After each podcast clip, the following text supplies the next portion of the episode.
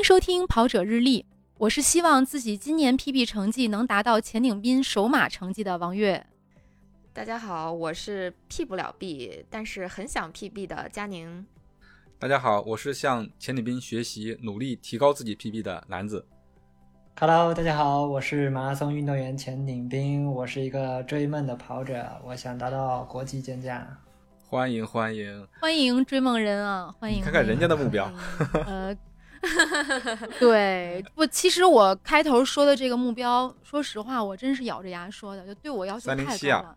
因为钱鼎斌对首马成绩三零七，其实我今年可能跑不到，如果跑到了，那很有可能是我我被关在了某一个地方，然后我就每天都有很多时间训练。我觉得，我觉得是这样，就是说，呃，如果你跑到了三零七，可能有一个可能就是别人替你跑的。那我肯定不会干这个事儿。你们对我这认识这么长时间了，对我还没有这点信心吗？嗯，说正题，说正题。说正题啊，嗯就是今天我们请这个钱鼎斌，其实我们应该说他是业余里的专业选手。他在前不久的盐城马拉松，就是二零二一年四月十八日的盐城马拉松，刚刚创造了个人的最好成绩，两小时十三分二十二秒，并且打破赛会纪录将近十分钟，而且很快紧接着就在成都双遗马拉松再一次打破赛会纪录，以两小时十五分二十二秒的成绩。呃，那现在钱鼎斌的个人 PB 应该在国内的业余排跑者里面排名应该是第二名，仅次于贾格仁加。，对对，是的。这个应该也是，是吧？那从纯业余跑者到职业跑者，这个钱鼎斌走过了一条什么样的路呢？就是刚一开始怎么开始跑步的？怎么手马一跑就跑这么快？太恐怖了，，呃首马三零七啊，怎么就发现自己跑那么快呢？说到跑步呢，其实呢，就是啊，从十岁左右的时候就已经种下了马拉松的这颗种子了。啊，哇，对，当时10在岁啊对，当时在电视机前看的时候嘛，就是看，呃，电视机前上的比赛，我就纳闷，我说黄种人为什么就跑不赢黑种人呢？当时我就想去挑战，我说我以后长大了，我一定要去挑战一下，我要去跟黑人选手去同台竞技，去挑战他们一下。哇，十岁之后就开始想想那么多了。十岁，你瞧，你瞧你，咱们十岁都干嘛？我人家十岁都在 想我十岁的时候看见，肯肯定说这帮人干嘛呢？我肯定是不会跑的。我要换台看动画片儿。这勾起童年回忆了，这是。对对对，是那首马是什什么年龄跑的第一场马拉松？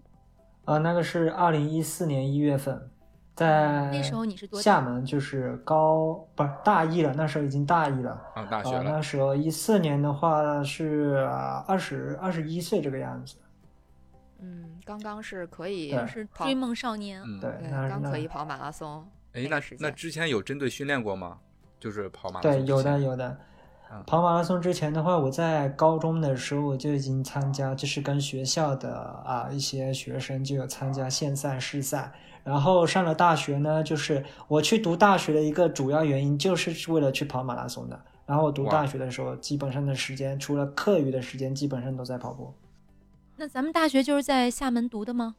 对，而且我选那所大学呢，就是因为它离环岛路特别的近，它离环岛路就只有两公里的距离。哇，哎，你看看人家，目标好明确哇，呀、对啊，就是上大学为了跑步 你看人家十岁在心里种一个种子，然后上大学人就选一个方便跑步的地方，啊，然后首马就选在自己大学所在的城市。哇，所以你知道咱们三个人为什么不行了吗？我觉得原因就是没有在十岁的时候看电视，喜欢上马拉松，没有选择一个旁边两公里学校旁边两公里就有跑步圣地的这么一个大学，所以嗯咱们就只能是跑在了起跑输在了线上对，起跑线上输在了起跑线上，哎，这个十岁就输了。哎这个我上大学的时候，因为刚才听钱点斌讲，我我有一个感触，就是因为我特别喜欢踢足球嘛，我考的那个大学其实呃嗯也不是特别好，但是为什么让我留在那个大学里头，是因为我到了学校之后，把东西放到宿舍，第一个去的地方就是足球场。我发现那个足球场特别的帅，啊特别的酷，所以我就留下来了。南哥，你也没踢，没踢职业联赛，对，对呀 对，你跟人家能比就吗？是当一个爱好我也没有想，我没我也没有想着走职业的道路嘛。就是说我跟钱里边有那么一点相似，就是因为自己的爱好留在了这个学校，啊可不可以这么说？特别努力的去找相似之处嗯。太不对容易了这不是硬蹭热点吗？对对对对，被你们发现了。那你当时跑首马的时候，跑之前首马的目标是多少？我首马的目标就是跑进二级，就是当时的二级呢是三小时十分钟，啊，那就完成了呀，应该是对对自己成绩满意吗？已经已经超额完成了。当时跑完的时候很激动啊！我说天呐，我居然能达到国家二级的水平了！当时跑完的时候特别的激动，哇、真的那是那时候的心情。那就从那一年开始，应该就没有停下过参赛的脚步和训练的这整个的训练都没有停过，是不是？对，然后的话就是会啊、附近周边的，比如说就是福建省内的比赛，我都会去参加。就是拿不到名次，我要去参加，去感受一下那个氛围。那是从什么时候发现自己跑步的成绩，就是在业余业余跑者里面已经算是超高手了，或者已经达到了精英的水平？是什么时候？哦，像如果是马拉松这一块的话，就是比较晚一点。马拉松这一块的话，应该要在一六年的时候。如果是啊，比如说是一千五百米的话，在初中的时候就已经发现这个水平了。嗯，嗯，那其实还是有一些，就是就是相当于上学的时候就发现自己是有这个中长跑方面的天赋的吧？因为像，嗯，对你就像小时候啊，我小时候我就是跑的不是很快，但是我很能跑。我的话就算是说没有教练指导，当时的话我自己一个人跑，我自己一个人跑可以跑一两个小时、两三个小时，然后可以坚持一整个暑假。天天跑，就是真的，那就是有天赋，有热爱。对对对，而且真的是跑得快。你就像中学的或者高中的运动会，有时候它会有五公里或者十公里，但是吧，就没有人敢报名，或者说报名的只有那么一个人。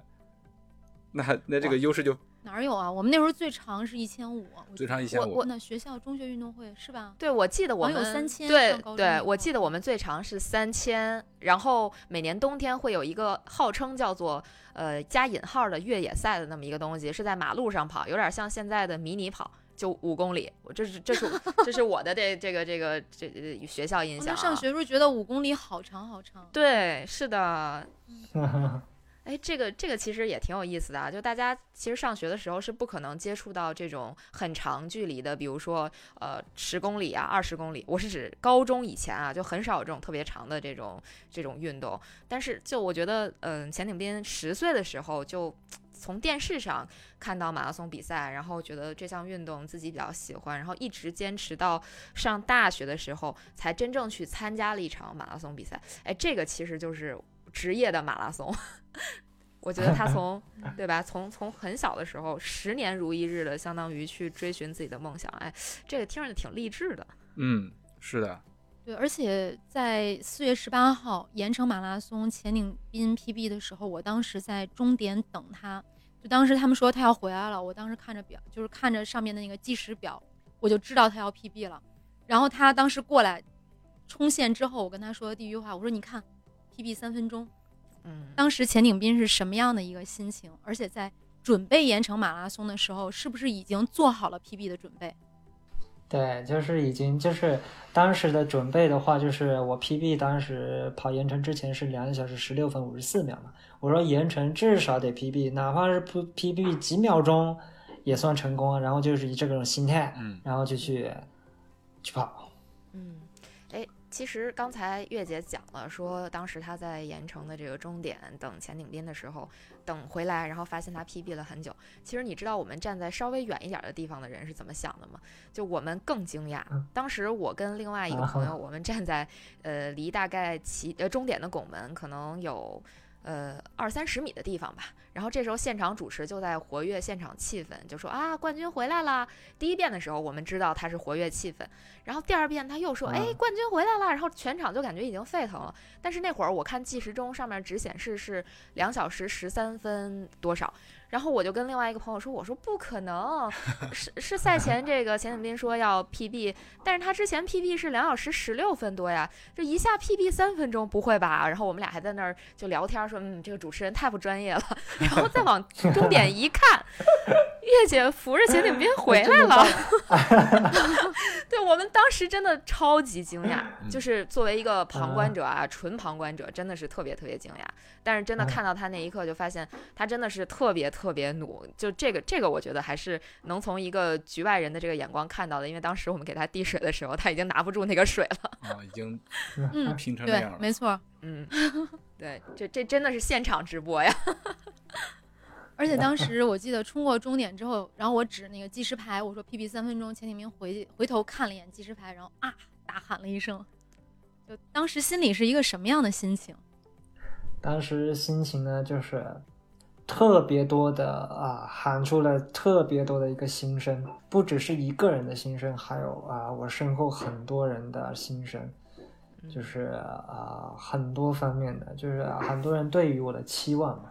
然后我说这一个目标终于达到了。首先我当时我想表达一下呢，当时啊，月姐是就是亲眼第一时间在第一时间看出，就是第一时间看到了我那种那种心情、那种状态，然后那种喊出来的那种状态，哇，那时候真的是，我现在想起来还是很激动的。因为我现在想从几个方面来说呢，啊、从第一方面来说呢，就是我的家庭。然后我的话，我跑马拉松的话，我就是认为说我可以通过跑步去改变、改善我家庭的生活，然后我是跑出那个成绩的，我就感觉哇，我现在稍微更强大一点了，我现在肩膀能更承受更大的压力了，我感觉哇，我现在变强了。还有一点呢，就是啊，突破自己的成绩了嘛，然后就感觉哇，我是可以的。嗯，嗯然后就是还有呢，还有第三点呢，就是啊、我就是我教练在背后嘛，就是啊、这这么多年辛辛苦苦的付出，说终于培养出一个学生能跑出这种成绩的，哇，我感觉也也对他就是说也有所交代啊，就感觉我做到了。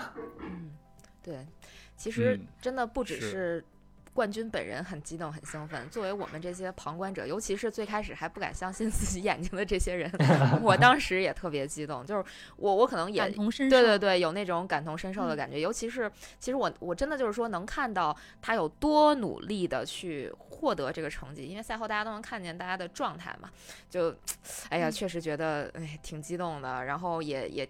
就是真的是发自内心的为钱鼎斌感到高兴，就确实是大幅 PB 了，很厉害，嗯真的很厉害。我觉得咱不说精英选手一下 PB 三分钟，咱就说一个普通人 PB 三分钟，甚至 PB 几秒钟，有时候都是很难的事情。就是在漫长的马拉松路程上，真的是每一分钟，甚至可能每三十秒、每十秒的提高，对于一个人来讲，都是一个需要付出很多努力的事情，并不是一件很容易的事儿。嗯，没错没错。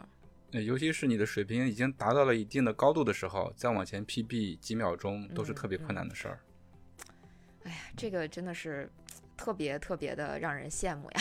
毕竟我是 P 不动 B 的。对，所以大家都为你感到激动啊！尤其我看见月姐比你还激动啊！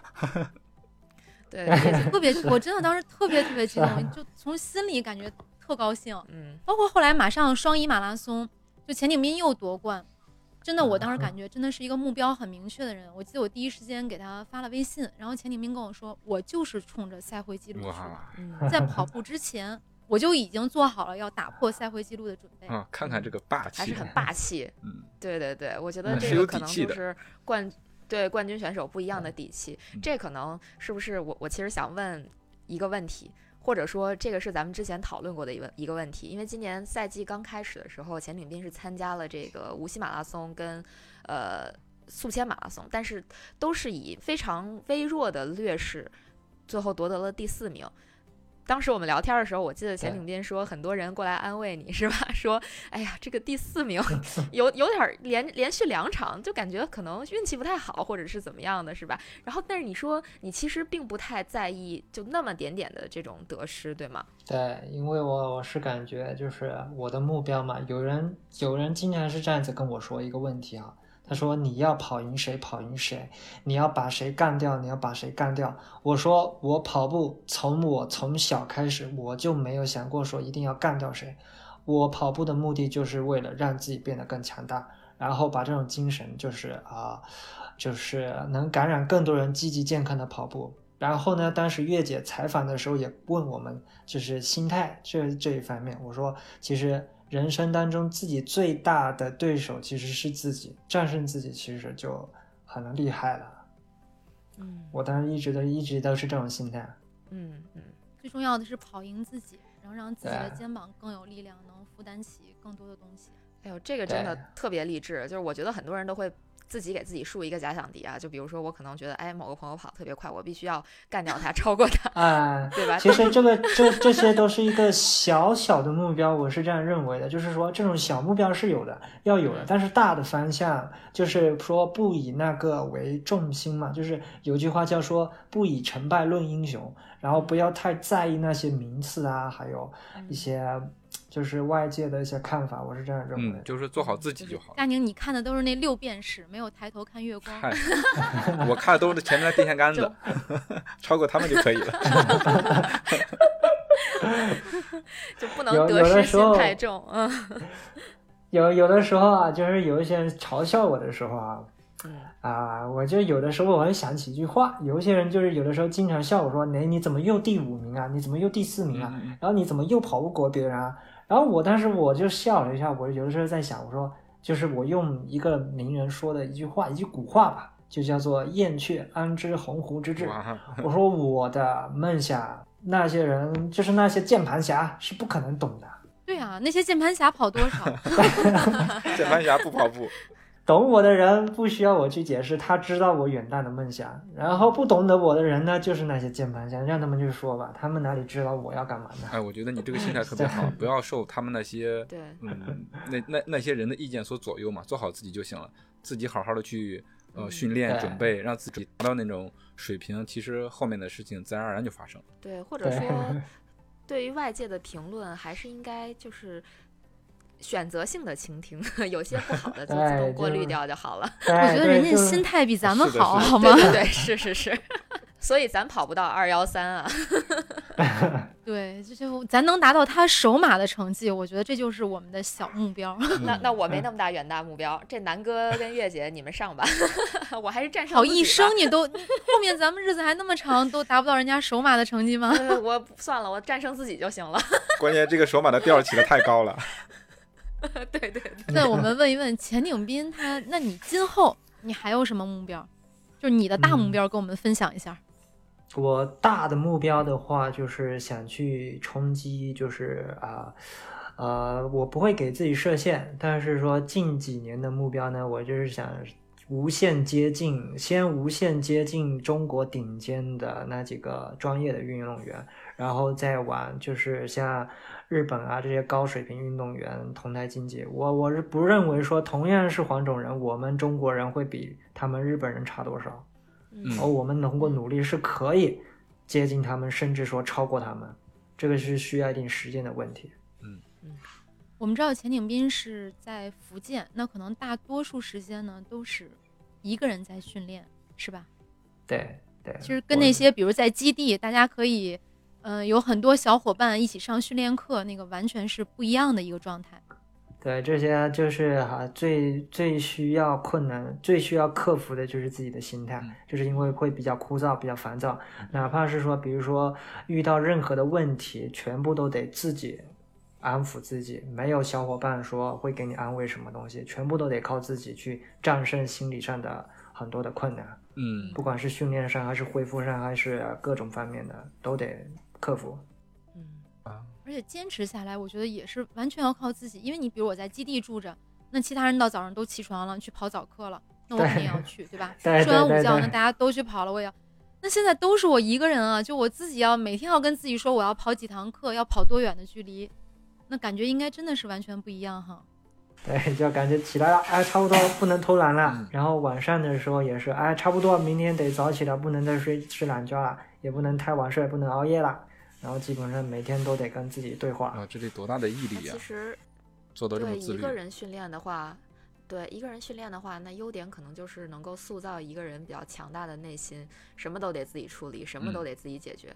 但是呃其实就就我个人来讲啊，就我自己一个人训练的话，我有时候就会真的会偷懒。或者啊说就想，哎呀，我已经很苦了，然后啊，我还要再继续很苦的练，那钱鼎斌有有过这样的想法吗？就觉得自己训练蛮苦的，为什么还要坚持？为什么不放弃去干点别的？或者说我今天这一堂课就偷懒了，我就不去了，或者说我就不练了，会有这样的想法吗？有的时候会有，就是每一次都会有一段时间都会有一个验跑期嘛。嗯但是验跑期我是怎么度过的呢？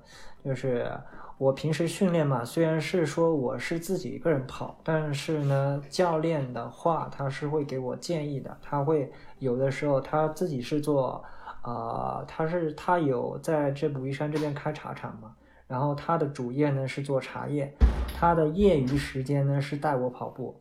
就是他会给我辅助，就是有的时候我撑不住的时候，他会过来现场监督我，是这样子的。一个业余的教练带着一个业余的跑者，对主业人家人家主业是开茶厂，对，业余时间 我的天呐！我有一个问题，我好奇，呃，钱锦斌，你的主业是什么呀？我我的主业的话，从目前来讲的话，还是以马拉松为主，但是就是啊，副业的话就是也是推广一下茶叶嘛，然后那个待会儿在我们节目的结尾的时候说就钱景斌跟他教练的主业和副业正好相哎，反。对你俩正好互补哎。真的是互补互补，对对对互补。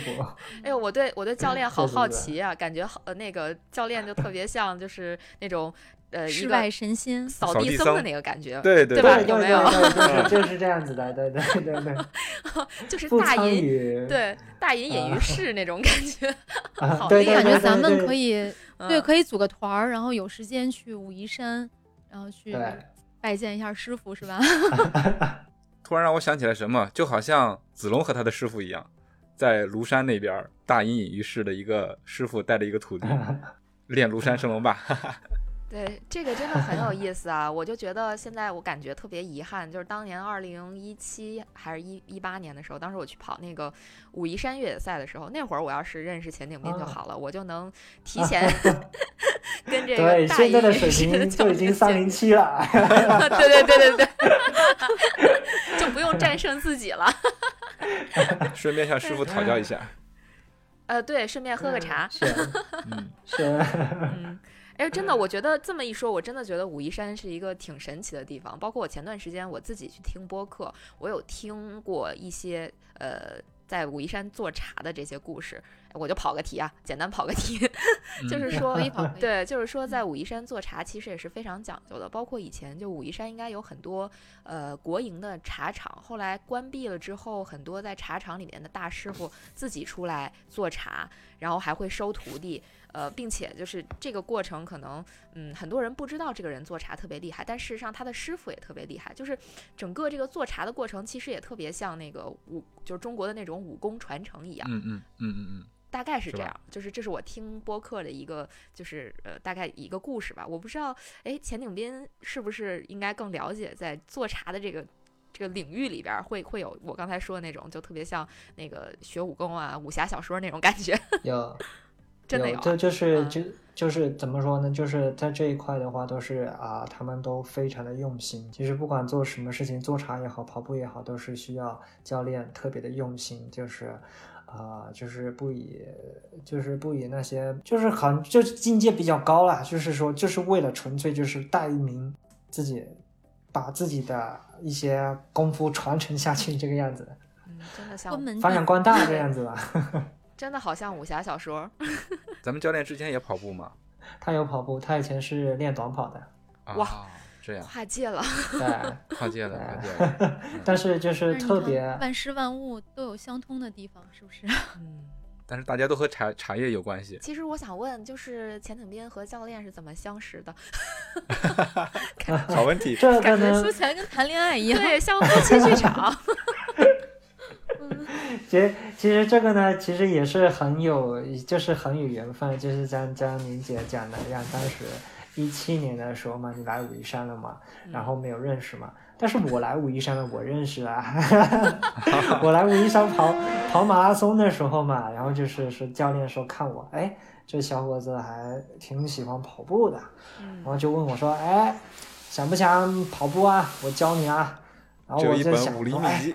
我我我可以啊，我我我可以啊！我说，我当时我我毕业出来了嘛，我说可以，我有时间，我就是很想学，然后我就是跟他来学了。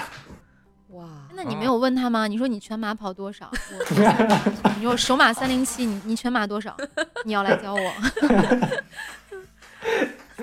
这个是不是就出于天然的信任？就是你们俩一见面就互相产生那种信任的感觉，所以你也没有问这些问题。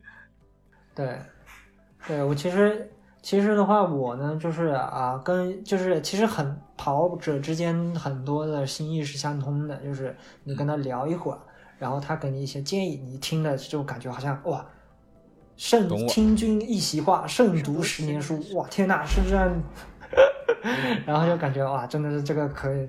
然后也，他其实后面有稍微了解一下嘛，他其实他对这个行业，就是对研究这个跑步有二三十年了，哦，就是啊他特别喜欢，他特别喜欢。嗯，他也一直在等等待你的出现。哇，那有有有种是虚竹的那个感觉。呃，今天聊的好有年代感啊，然后呃，基本上 话题是往两个方向去，一个是那个罗曼蒂克爱情史，还有一个是金庸的武侠小说，还有我刚才提到的圣斗士，对，还有圣斗士。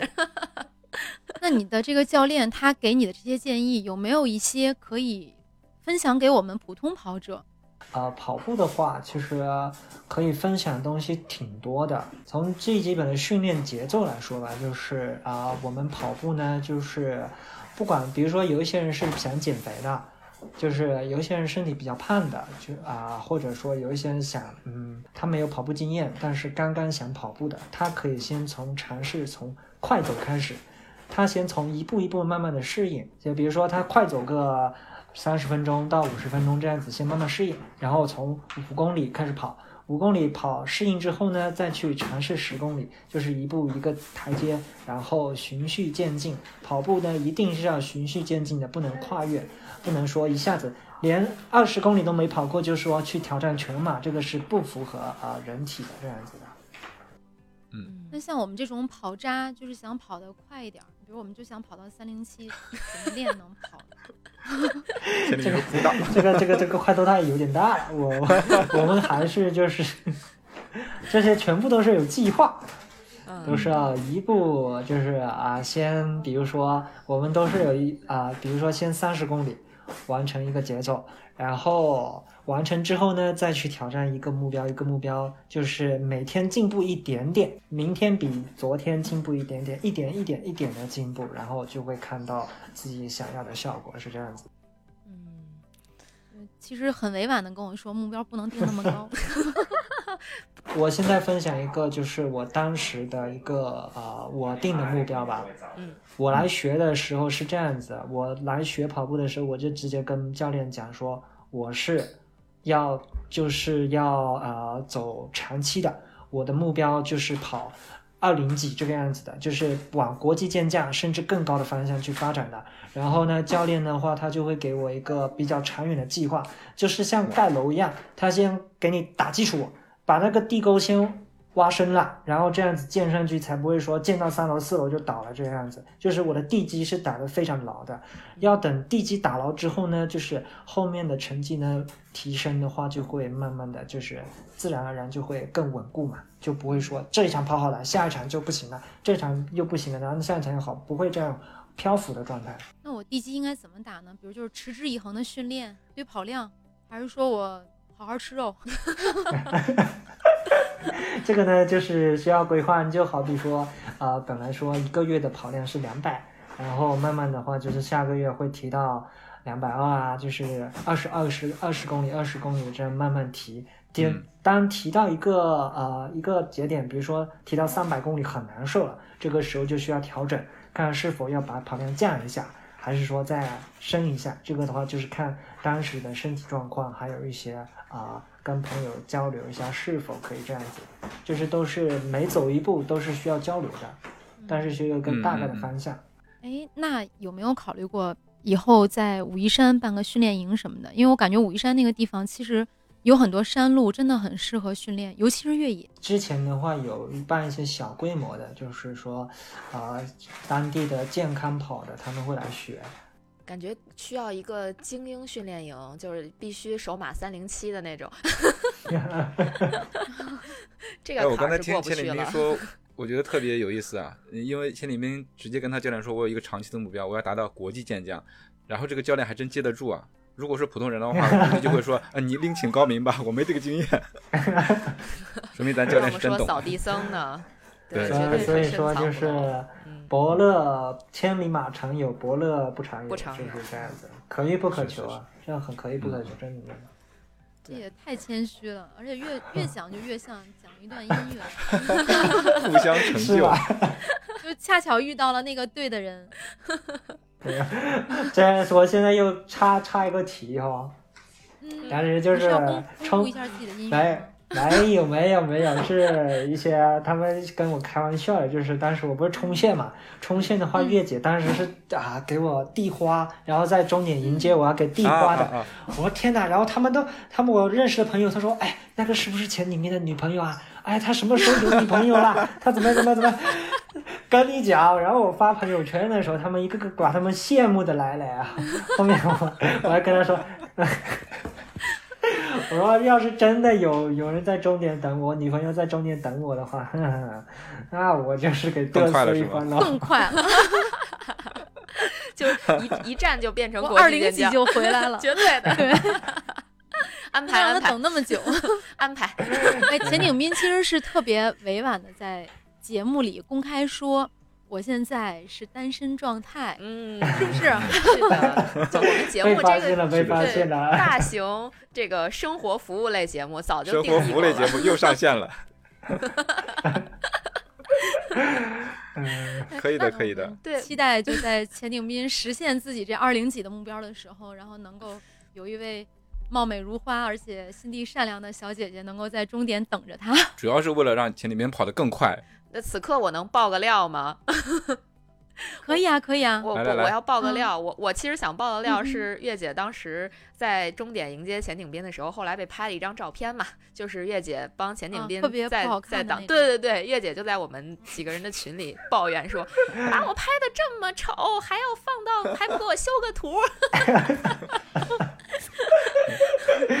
哎呀，真的是，我当时也很狼狈，我刚跑完半马，然后去终点等，嗯，就那张照片，因为当时还有一个就是没有做好表情管理，理因为太激动了，对，主要是太激动了 PB 三分钟，我我我真的跟他一样激动，嗯，对对对，顾不上表情管理了。绝对的。嗯，哎呀，这这这场比赛故事太多了。原钱鼎斌还有一个外号，你们知道吗？哎，什么外号？啥？我都没听过啊。你自己不知道吗？我我不知道，我很多外号，他们知道很多外号。所以问你。自己先说，你还你还有什么外号？对，自己先爆料。好多外号呢，我跟你说，哎，就是啊，我先聊一下啊，就是高中时候的一些小事情哦，就是高中时候的外号，就是也是因为跑步引起的，就是呢，泰森，然后他们的话就是说，他们叫泰哥，泰哥儿。他说我军训的时候帮他们挡太阳，这个身材太庞大了，然后就叫泰泰哥。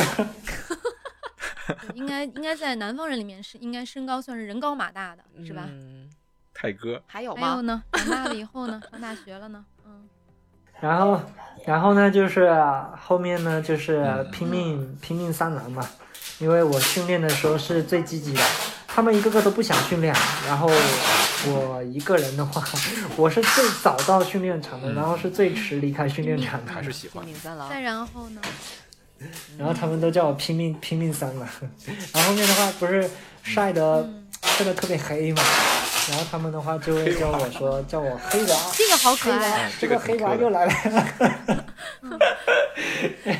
感觉可以出一个卡通形象。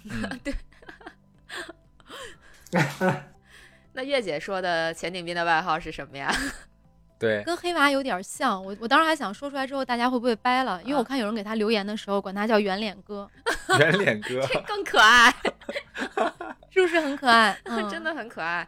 是谁？我也没有觉得脸很圆啊，跟我比的话，我看有有，我真的是看到有人留言，然后 对，就就是一看就是那种超级铁粉，而且是老粉儿那种。老粉儿。因为有对，再接着爆料，就钱景斌有的时候发自己的照片的时候，喜欢稍微 PS 一下。后来我发现，其实那些不 PS 的照片挺好看的，挺帅的，真的就是那个虽然是圆脸，但是面部的感觉也是很有棱角的。嗯嗯，这嗯这期节目结束之后，我觉得钱景斌要跟咱掰了。其实说说到这个，我不是我不是刻意去，我没有 P 图啊，就是有一些就是自带美颜，啊这个不怪我是手机自带美颜。你是用软件美拍的颜照片，对，因为有一些软件的话，就是说直接发的话会比较就是比较快嘛，我就直接用那个软件一拍一拍，然后就一发，然后结果就哎自特别萌，对，动美把自颜了。己拍的可萌了。而且今天今天还有个软件，一个软件的一个功能哦，很搞笑的，就是可以把自己变成一个漫画嘛。就是我今天试了，我今天试了一下，试了一下，然后有一张图片嘛，就是笑得很灿烂的那种，然后比一个手势嘛。然后呢，他们就说：“哎，这个怎么像？是不是招财猫来着？脸圆圆的，然后这个手势比又刚好是手握一个拳头嘛，那个手势刚好那个拳头，那怎么像招财猫？哎，这个照片可以发给我们啊，我们放在公公众号里头。就是预示着会比赛多拿奖金。好的寓意，嗯美好的寓意。是的，嗯、哎，那咱们除了训练、比赛、跑步，平时还有什么其他的爱好吗？呃，其他的爱好呢，就是啊，其实呢，透露一个小小的哈，虽然说我啊、唱歌不是很好听，但是我很喜欢唱。哦，来两句吧，哎，要不要来一段？轻易就放过他。唱什么歌？唱什么歌？一般都。其实其实我在抖音有发过哈，就是啊当时不是去成都比赛嘛，然后走在那个街头，然后就哎，好像有首歌叫什么来着？哎，那首歌的名就叫《成都》。嗯，嗯然后天呐，我说，然后那个那个、嗯那个音调我刚好我唱得来，然后我就发抖音了，然后哎还有人听，必须有人听。大家也可以去抖音上关注钱鼎斌的抖音号。嗯，但是呢，先在节目里给我们唱两句吧。对呀对呀，特别期待。来来来哼哼两句，来来来哼两句，千万别见笑啊。来来来来来来，和我在成都的街头走一走，哦哦哦哦，直到所有的灯都熄灭了，也不停留。你会挽着我的衣袖，我会哎呀忘词了。特别好，特别好。哎，我觉得，这期节目播出来之后，嗯，哎呦我我觉得有可能会促成姻缘。哎呦，哇，你个多才一多艺啊身鸡！有没有圈粉？佳宁，一身佳宁有没有被 圈粉必？须的，必须。我特别喜欢唱歌唱得好的男生，真的、嗯，是吧我？也是。是吧？有的人有的时候问我啊，就是说我跑步的时候都在想什么？其实呢，我想跟他们说，我跑步的时候脑袋里是自带音乐的。啊，自带 BGM，自带 BGM，而且配速是不是不一样？就比赛的时候是一个配速的音乐，对，训练的时候又是另外一个。按照自己的步点儿来。我最喜欢干的事情就是听音乐，让自己就是因为有一些音乐嘛，很多的是能直接表达自己的心声，就是他们能把自己的心声给唱出来。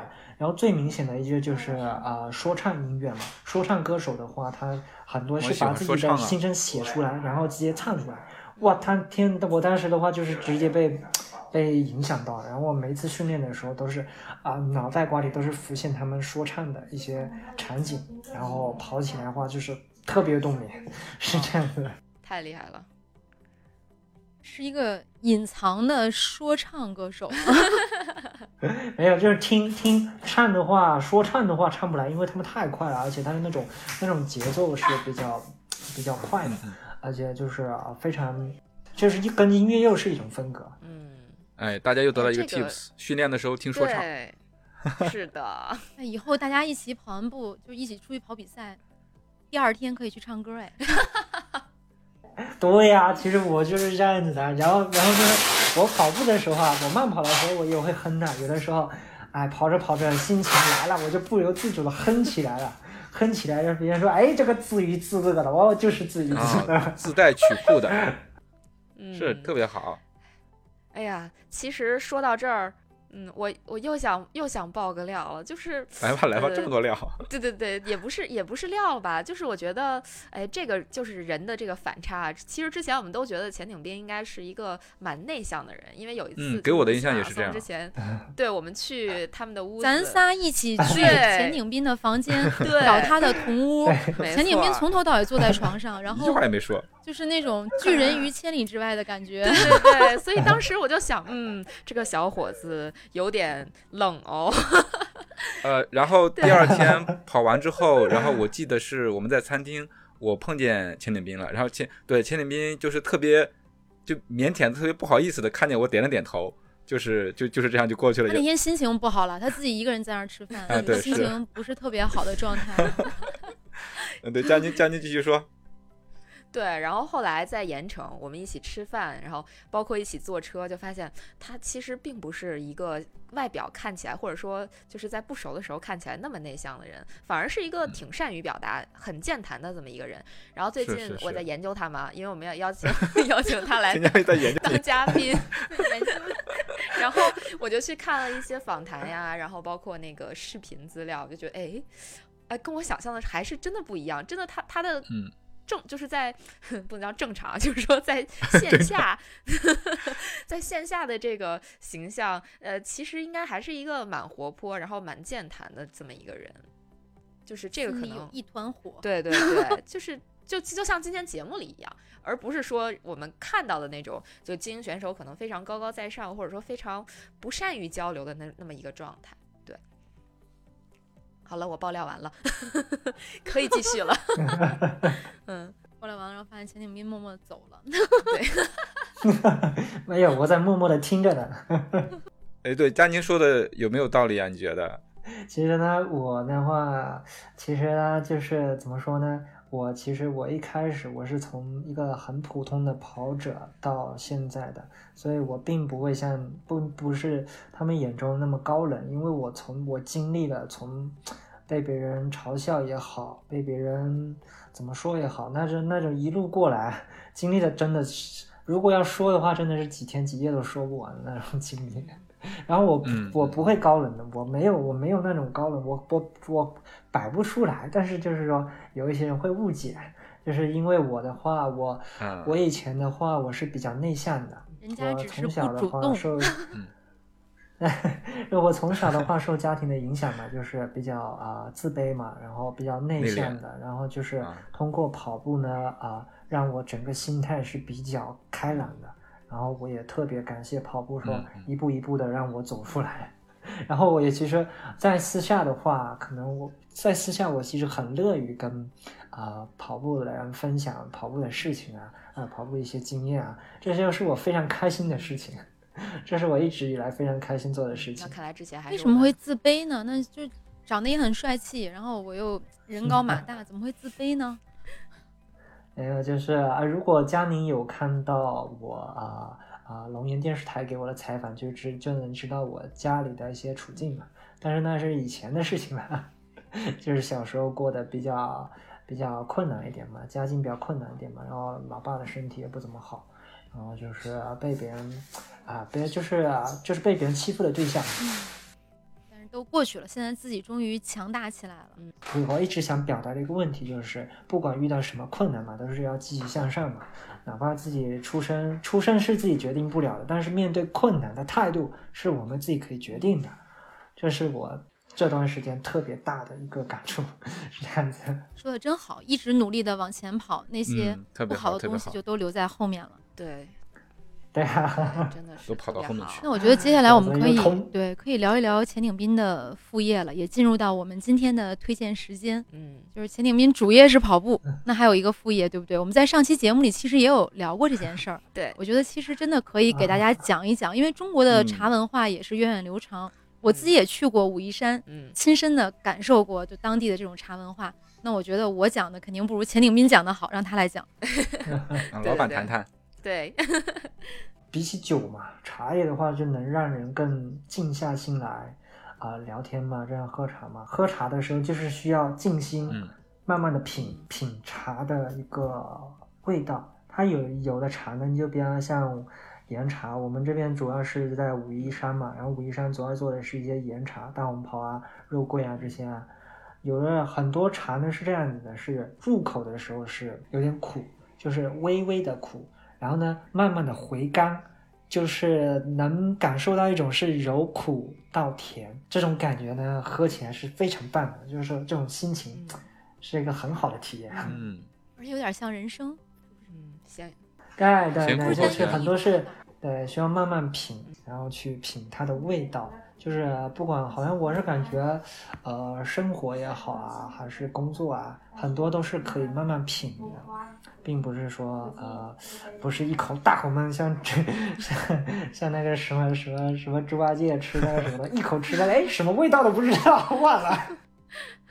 对，岩茶特别神奇，就是如果比如说我们你不是很用心的去喝，你可能觉得每种岩茶的味道都差不多，就大概其实都是那样。都一样。对但是如果你要很细细的喝，因为我我之前去武夷山去喝茶嘛，他们给我喝，就比如这个是什么嗯。什么味道，那个是什么什么味道，嗯。然，后你听着他讲，你自己特别细的去品，啊，原来对，这个就是需要边喝，然后旁边的边就是慢慢引，用语言跟他讲说，你尝一下，看看，像比如说我们这边有款叫花香肉桂嘛，那你喝一下，哎，喝一下有没有花香，有没有这种香味，哎，是不是这种像什么花，是茉莉花还是什么花，有一点淡淡的那种味道。然后他们他自己如果别人不跟他讲解，他可能喝下去没什么感觉，啊。跟他慢慢品的话，哎，真的有这种 这种味道。啊。还有这个是花，对，这是一个花香入桂的一个，还有一个就是岩茶的，就是有的是那个在岩石上嘛，然后就有一点带岩石的那种，那种就是这比较喜欢喝老一点的茶的话，就是一些岩茶，它可以喝到一些岩石上的原始的、很自然的一些味道，嗯，那种喝起来的感觉也是很微妙的。特别像人和自然的一种交互的感觉。对对对，就是啊，非非常亲近自然嘛。然后前一段时间习大大不是也来武夷山嘛，然后就是来，就是当时呢，哇天呐，真的是很可惜没有见到习大大，因为因为去比赛了，知道他来了，知道他来了，没有，当时还没出去，没出去比赛，但是他来了，然后就去那个燕子窝的一个茶一个茶山那边，离我这边就七八公里吧。天呐，我当时就是因为我们不知道消息，他是确切是去哪个地方，说我就不然跑过去了，去才七八公里。跑过去，对啊，我在那里费跑过去，我在那里踩点。习大大来了嘛，我我我们我们当时这个武夷山的人民都是很很激动，特别特别激动的。哎呀，那所以今天我们的推荐就是推荐大家去武夷山喝茶，是吗？对呀、就是啊、欢迎大家来武夷山这边喝茶呢、聊天呢，然后呢，啊、就是跑步啊，对，当然了，就是就是都是往健康的方向跑。你就想，就像跑步也是让自己身体健康，然后喝茶也是让自己嗯静下心来嗯去做一些事情，然后这些方面都是往健康的方向发展的。我跟我感觉这挺挺切合的。嗯嗯，跟我们的节目理念也特别契合。我们也是一直在向大家倡导一种健康的生活方式。那今天的节目就到这里了，感谢大家收听。如果你觉得有料有趣，赶快订阅我们的节目，同时推荐搜索关注“跑者日历”微信公众号、服务号以及小程序，更多精彩内容等你发现。谢谢，好再见谢谢感谢感谢谢谢谢谢。